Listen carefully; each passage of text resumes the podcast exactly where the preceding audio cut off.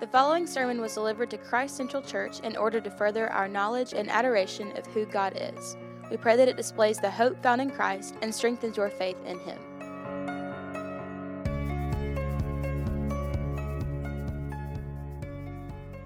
If you have your Bibles this morning, would you join me in Mark chapter 2? Mark chapter 2. We'll look together at verses 18 through 22 together. We've got a lot of work to do this morning, so we're going to be moving pretty quickly. We have seen as Jesus has come and has began his ministry, his earthly ministry, and this ministry has been disrupting. It has disrupted communities, it has disrupted towns, and he is disrupting the religious systems of the Jews in that day. Just to remind you of the things that Jesus has done that are disrupting. He has touched a leper. He's touched a leper, and the leper's been made clean, and Jesus has not been made unclean. Jesus has claimed to be able to forgive sins as he speaks to a paralytic on a mat in his home.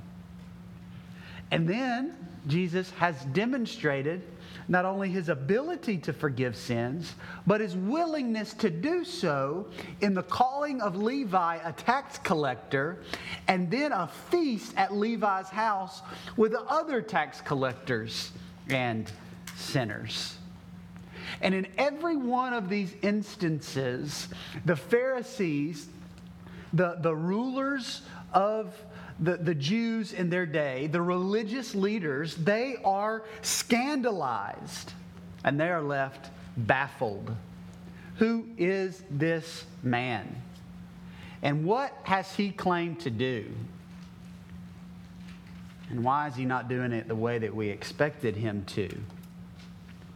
These questions lie at the heart of this question that Jesus is asked in these verses. And Jesus lets them in on what is going on with his ministry. That he did not come just to be one more added to the system, but he came to bring about a whole new system. And it's a system of joy. Verse 18. Now, John's disciples and the Pharisees were fasting. People came to him. Why did the John's disciples and the disciples of the Pharisees fast, but your disciples do not fast? All of the synoptic gospels place this exchange in the same place immediately following Jesus' feast, maybe even during Jesus' feast at Matthew's house.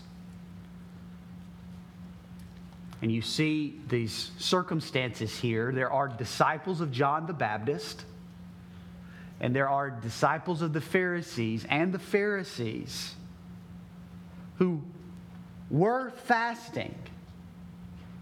And they come to Jesus, they come to Jesus' disciples, and they say, Why is it that, that we're fasting? The disciples of John, the disciples of the Pharisees, and the Pharisees. Why is it that we're fasting? Meanwhile, you're feasting with these tax collectors and these sinners. Now, to understand what is behind this question, we have to understand some of the background about fasting and the Pharisees. Fasting in the old, uh, really has its origins in the Old Testament. But in the Old Testament, there is only one mandated fast. And it happened only one day a year. And that was on the Day of Atonement, Leviticus 16, starting in verse 29. And it shall be a statute to you forever that in the seventh month, on the tenth day of the month, you shall afflict yourselves and shall do no work either the native or the stranger who sojourns among you. Now, ESV translates that afflict yourselves. And we read that and we sort of think self harm, but what it means is to fast to deprive yourself of food, to afflict yourself. This is the only mandated fast in the Old Testament. It comes on the Day of Atonement. For on this day shall atonement be made for you to cleanse you, and you shall be clean before the Lord from all your sins. It is a Sabbath of solemn rest to you, and you shall afflict yourselves or you shall fast. It is a statute forever. So, on the Day of Atonement, when sacrifices would be made for God's people for the forgiveness of sins, God's people were to fast. This is a fasting of lament. This is a fasting of brokenness over their sins before a holy God. As the priests go into the presence of the Lord to make sacrifices. You're to consecrate yourself before the Lord and to, to deprive yourself of food and to fast a lament, a sadness, a brokenness over your sins. This is the only mandated fast in the Old Testament. Now, there were other non mandatory fasts in the Old Testament. These being non mandatory were voluntary. These are not things that you must do or you had to do, but at different times they were applicable. And that would be for things associated with your grief or your sorrow over your sin or a sincere pursuit of communion with God. So within the Old Testament, one day a year, a mandatory fast, other fasts that that you would do just personally as you were led voluntarily for different reasons. But by the time of Jesus, the scribes and the Pharisees had done what they were good at, and they had added to the law of God. And they had added their own superficial religious structure. And that included mandatory fastings, not one day a year, not even one day a week, but two days a week you were to fast on the second day and on the fifth day of the week. The Pharisees, the scribes, the Sadducees, they had taken it from one fast a year to two fasts every week. And we know that they had even messed the fasting up and that they had begun to fast for prideful and selfish reasons. Jesus tells us this in Matthew 6 and verse 16. And when you fast, do not look gloomy like the hypocrites, for they disfigure their faces, that their fasting may be seen by others. Truly I say to you, they have received their reward. But when you fast, anoint your head and wash your face, that your fasting may not be seen by others, but by your Father who is in secret, and your Father who is in secret will reward you. Not only were the Pharisees depriving themselves of food, but they seemed to be depriving themselves of hygiene and brushing their hair so that people could see just what sort of disheveled state they were in in their superficial devotion to God. This is what the Pharisees had done two days a week fast. Probably, most likely, Jesus is in the home of Levi with tax collectors and sinners, and they are having a feast, and it is on one of those days. See, in the Jewish system, there were three acts of devotion. If you were really devoted to God, there were three ways that you could show it. The first was through prayer. And so they would stand and they would offer beautiful, eloquent prayers for everybody to see and to hear how devoted they were to God. The second was the giving of alms to the poor. And so they would give in a way that everyone would notice. And then the third was fasting. Fasting. So what I'm, I'm, hoping you are seeing here is the place of fasting within this religious system that the Pharisees had built.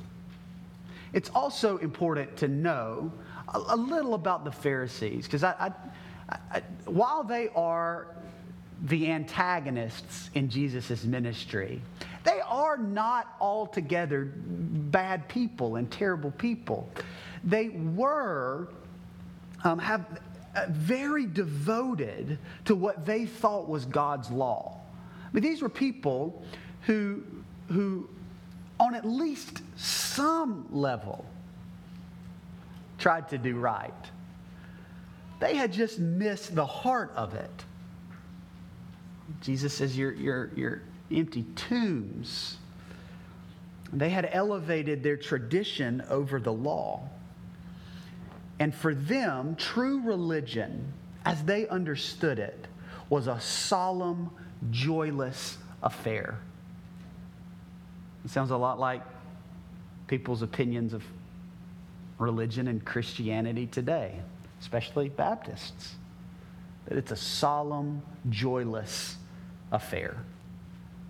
And so you can imagine as they're fasting, doing what they think is right, and they're watching Jesus and his disciples feasting, they come to him and they say, Why are you and your disciples, why are y'all not fasting like we're fasting? And Jesus said to them, Can the wedding guests fast while the bridegroom is with them? As long as they have the bridegroom with them, they cannot fast. The days will come when the bridegroom is taken away from them, and then they will fast in that day. And so Jesus answers their question about why they're not fasting with this, this illustration. And it's one that has to do with a bridegroom and a, and a wedding feast and what takes place during this wedding. You see, after an ancient Jewish wedding, the couple would not honeymoon. So here you, you get married. The normal practice is you get married and then you, you go away for a week on a, on a honeymoon. But for them, they stayed home for a week. And they had an open house the whole week during which there was continual feasting and celebration. And it was for the hardworking Jew that this week, the week of their wedding, their wedding feast, and the celebration that would take place for the whole week, this was considered to be the most joyous week of their life. And during this week, the bride and the groom would be treated like kings and queens. And they were attended by their chosen friends who were known as guests of the bridegroom. There was even a rabbinical t- ruling that stated that all in attendance on the bridegroom are relieved of all religious observances which would lessen their joy. Right? So you're, you're to fast two days a week unless you're, you're in the presence of the bridegroom unless it's this it's this wedding feast for your friend or your family and you're there celebrating them if that's the case then there is no fasting there's only feasting there's there's fullness of joy in this week and this is the illustration that Jesus uses can a wedding guest fast while the bridegroom is with them and they would have known the answer to that question. Absolutely not. That's the most joyful week, the most celebratory week that you can be a part of. And it would be absurd to think that you'd go to this wedding feast and you fast.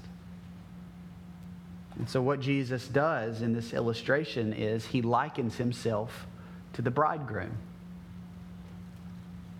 And he does it both for illustrative purposes, to make them see and understand the, the feasting and the celebration and the joy that comes from his presence.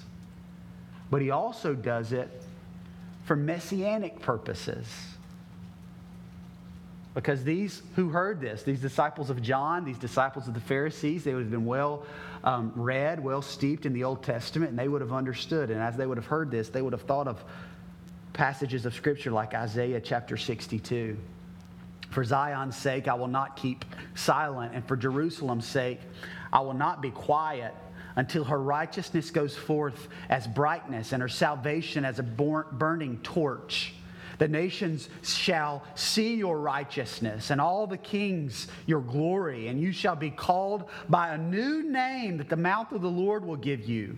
You shall be a crown of beauty in the head of the Lord, and a royal diadem in the hand of your God. You shall no more be termed forsaken, and your land shall no more be termed desolate, but you shall be called my delight is in her and your land married. You see the this juxtaposition that this messianic prophecy is saying when the when the messiah comes when the savior comes you will be restored he will restore you and you will go from being desolate to being my delight and it will be my delight is in her, and your land will be married. It's this messianic prophecy that when the Messiah comes, it will be as if there is a marriage between God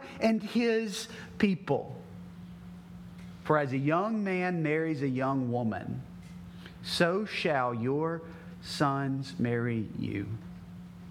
And as the bridegroom rejoices over the bride, so shall your God rejoice over you.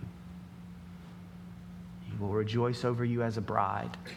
And here's Jesus saying this, this bridegroom that's come to restore Israel, this bridegroom that's come to bring fullness of joy and celebration and the realization of the kingdom of God, this groom who's been promised to come, I'm him. I'm the bridegroom.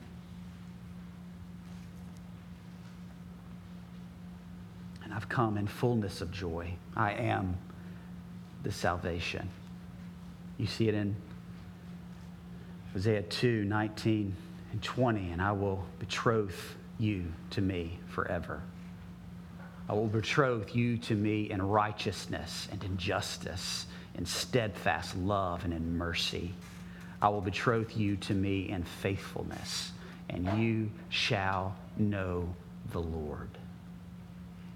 There's much Old Testament imagery of God being the bridegroom and God's people bring the bride. And so they come to Jesus' disciples and they say, Why are you not fasting? Jesus says, How can they fast in the presence of the bridegroom?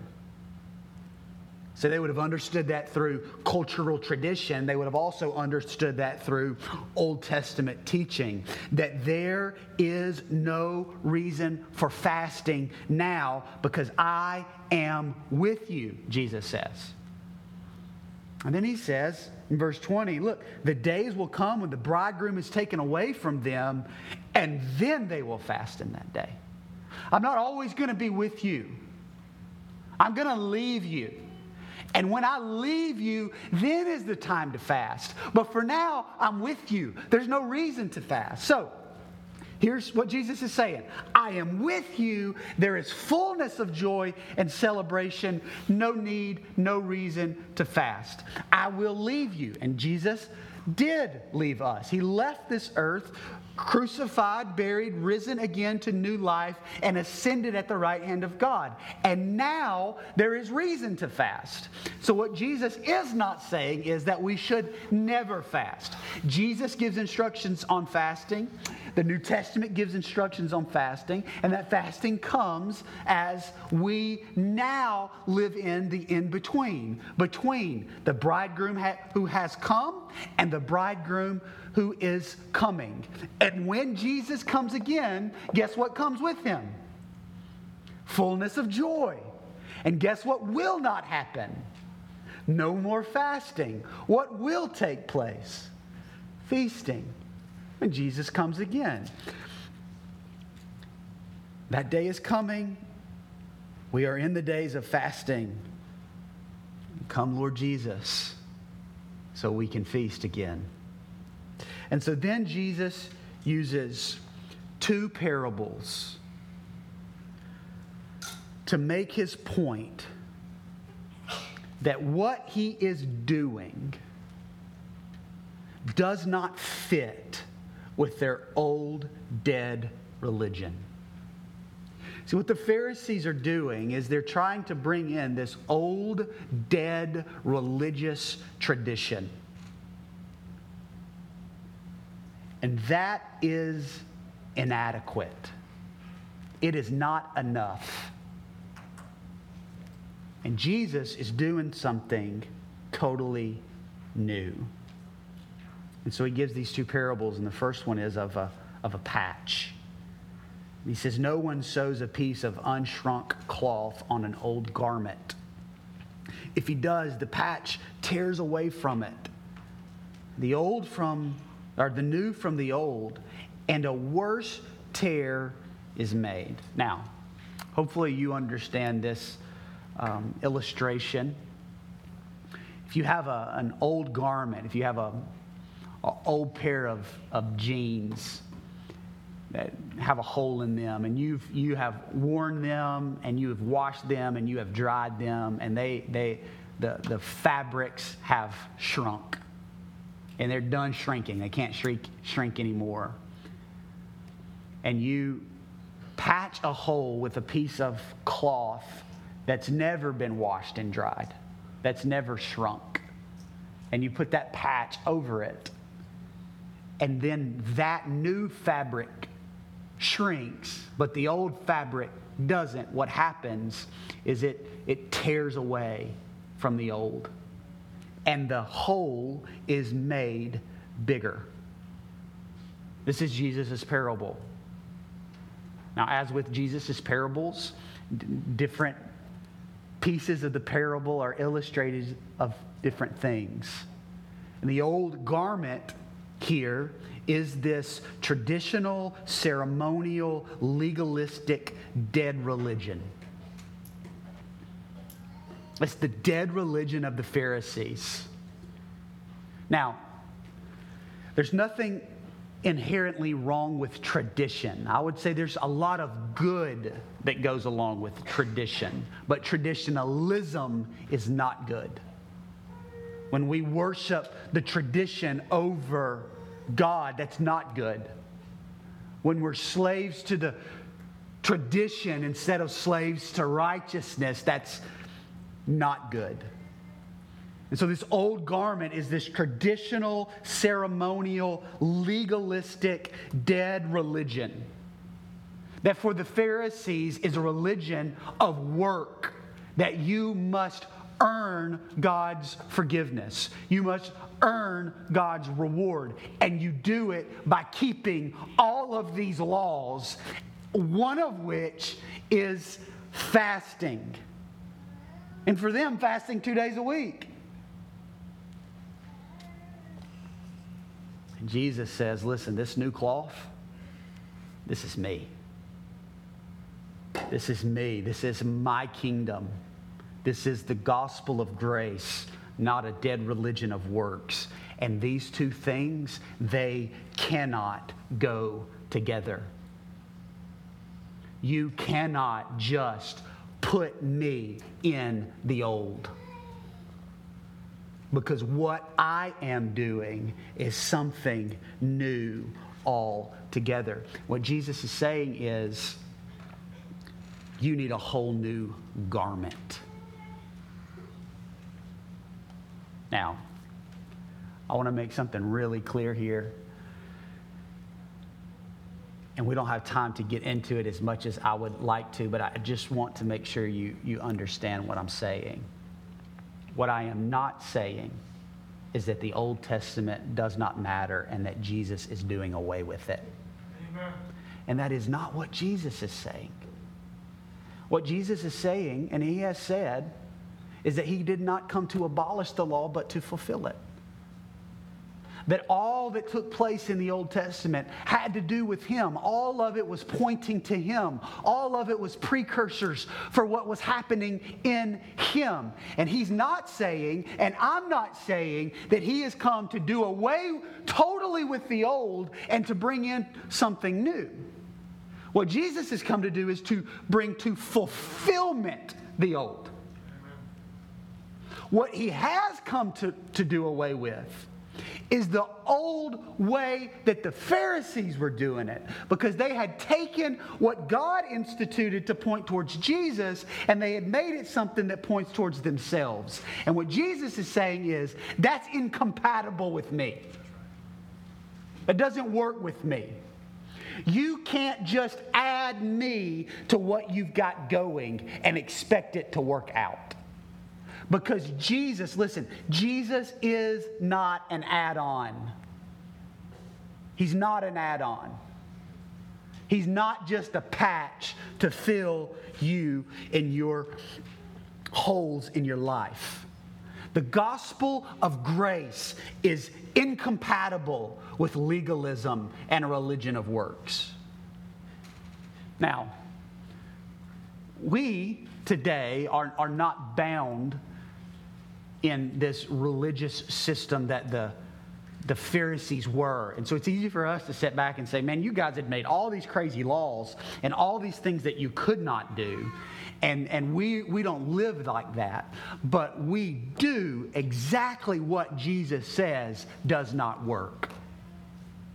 And that is, we have a garment patch Jesus. And we have a little hole that we need filled, and we think, let's give it a little bit of Jesus. Right? I, you know, I really need more purpose in my life. Here, take a little of Jesus and he can give you some purpose. Or, man, I really don't like the person that I am. Well, here, have a little Jesus and he'll make you different. Or, man, I have a really bad marriage and I need some help. Well, here, take a little Jesus and he'll make your marriage better. Or, I don't like who I am. Here, here's a little Jesus. I wish I wasn't this kind of person. Here, here's a little Jesus. This does not work. Because he says he isn't the patch for your life. What Jesus says must happen is that you must fully take off the old person and its garment and put on a whole new person. This is Colossians 3, starting in verse 1. If then you've been raised with Christ, seek things that are above, where Christ is seated at the right hand of God. Set your minds on things that are above, not on the things that are on the earth. For you have died, and your life is hidden with Christ in God. When Christ, who is your life, appears, then you will also appear with him in glory. Put to death, therefore, what is earthly in you sexual immorality, impurity, passion, evil desires, and covetousness, which is idolatry. On account of these, the wrath of God is coming. In the way, in these you too once walked when you were living in them. But now you must put them all away anger, wrath, malice, slander, obscene talk from your mouth. Do not lie to one another, seeing that you have put off the old self with its practices and have put on the new self, which is being renewed in the knowledge after the image of its creator. Here, there is not Greek and Jew. There is not circumcised and uncircumcised, barbarian, Scythian, slave, free. But Christ is all and in all. You see what Paul is, is saying here? He's saying the gospel, Jesus, he doesn't work just to fill these holes. Because you can't fill them all. The gospel works to enable you, to empower you to fully take off the old dead garments and to put on a new one. Jesus is a whole new life. He's a whole new life. He's not just a piece of your old one. Because of that, put on then as God as God's chosen ones, holy and beloved, compassionate hearts, kindness, humility, meekness, and patience, bearing with one another. And if one has a complaint against another, forgiving each other, as the Lord has forgiven you, so you must also forgive. And above all these, put on love, which binds everything together in perfect harmony. And let the peace of Christ rule in your hearts, to which indeed you were called in one body, and be thankful. Let the word of Christ dwell in you richly, teaching and admonishing one another in all wisdom, singing psalms and hymns and spiritual songs with thankfulness in your hearts to God. And whatever you do in word or deed, do everything in the name of the Lord Jesus Christ, giving thanks to the God, the Father, through him. See, patchwork Jesus isn't the gospel new creation Jesus is the gospel. Patchwork Jesus doesn't work, it just makes things worse. But a new garment of righteousness is what you need. Ephesians 4 17 through 24. Now, this I say and testify to the Lord that you must no longer walk as the Gentiles do in the futility of their minds. They are darkened in their understanding, alienated from the life of God because of the ignorance that is within them due to the hardness of heart. They have become callous and have given themselves up to sensuality, greedy to practice every kind of impurity.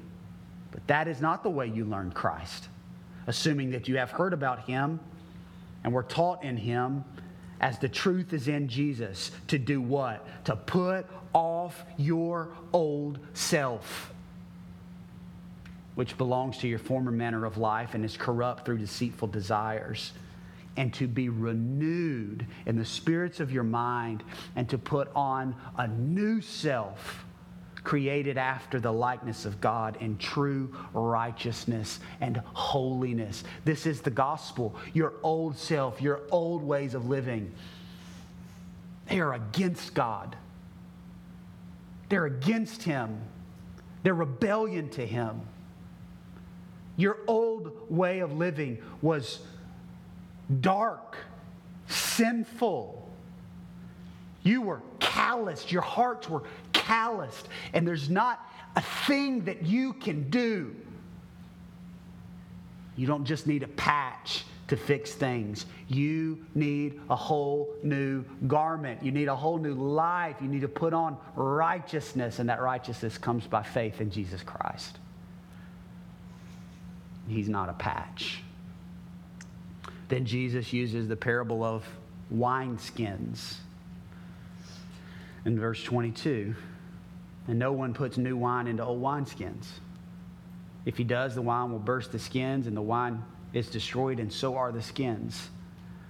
But new wine is for fresh wineskins. The practice in their days was for wine to be put into what was usually a goat's skin. And at the risk of being grotesque, but the kids might enjoy it, they would skin a goat being careful not to puncture the skin more than could be repaired. But they would skin a goat, a goat whole and turn it inside out and so close the legs and leave the neck opening open and pour the wine in and let that be the spout. And people say boxed wine is bad.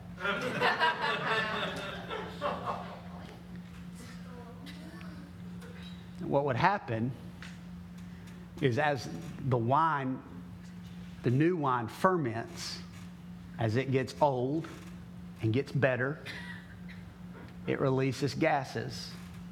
And what happens is the, the wine skins, because they're new, they're still supple and they stretch and it can take the, this fermentation process.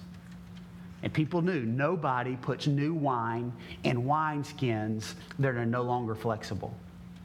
because the wine's going to ferment, it's going to release these gases. And when they do, if you put them in these old, calloused, hard wineskins, then they're, they're going to burst open. And the wineskin's no good, and the wine is no good now.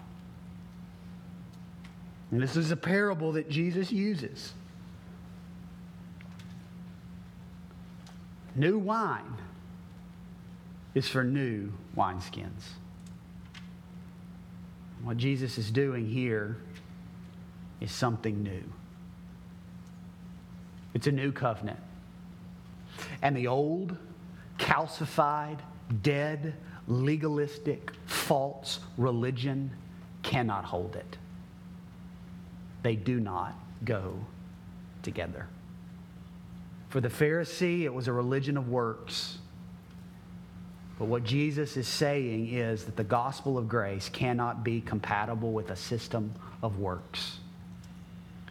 Romans 11, 6, but if it is by grace, it is no longer on the basis of works. Otherwise, grace would no longer be grace. And if you think all you've got to do is add some Jesus in your life without getting a whole new body, without being a whole new creation, it's not going to work. He's not just one more piece to the puzzle. He's not just one more thing to add in to try to make things better or to try to make things easier. He is everything. And so now let's put all of this together over the last few weeks.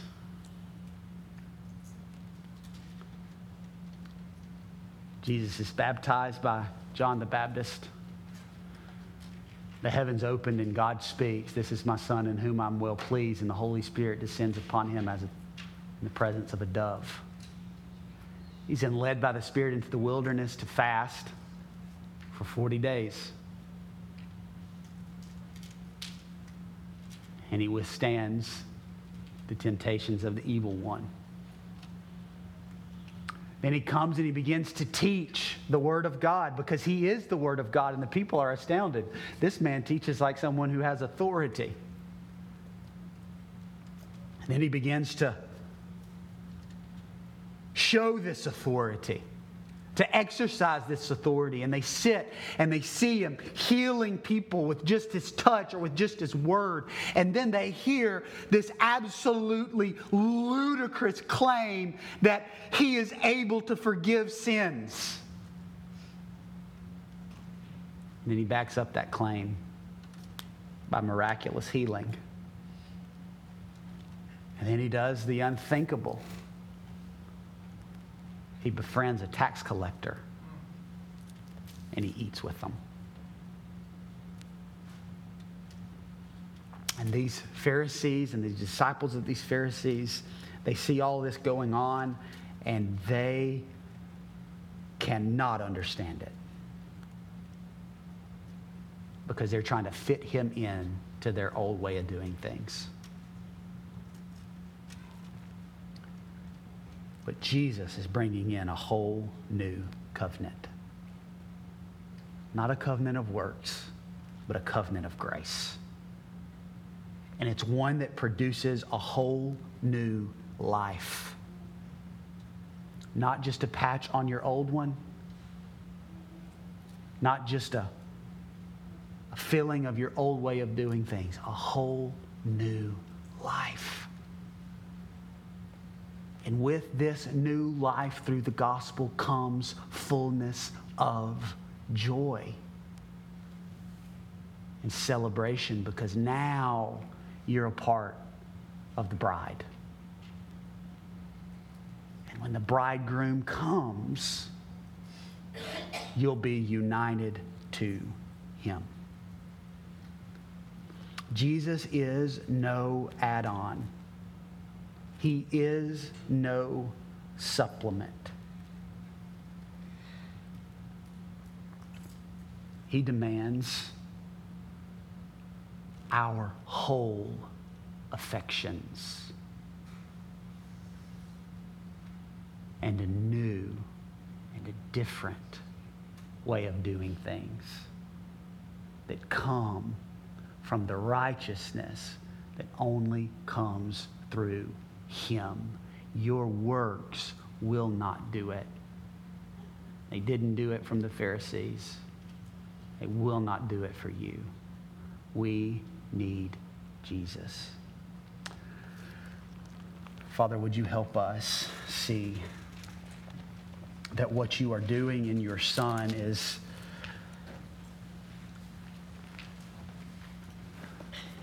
a whole new thing, a new way of living, a new life of righteousness, incompatible with our old way of living.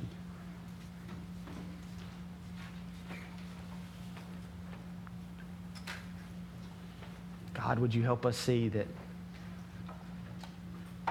you don't exist just to fill these holes in our lives and to try to make things a little better, that you exist to make us new, new creations, created in the likeness of the Creator, created in righteousness and in holiness through faith in the gospel. Father, would you remind us of that every day? And God, may that be the message that we faithfully proclaim to the nations.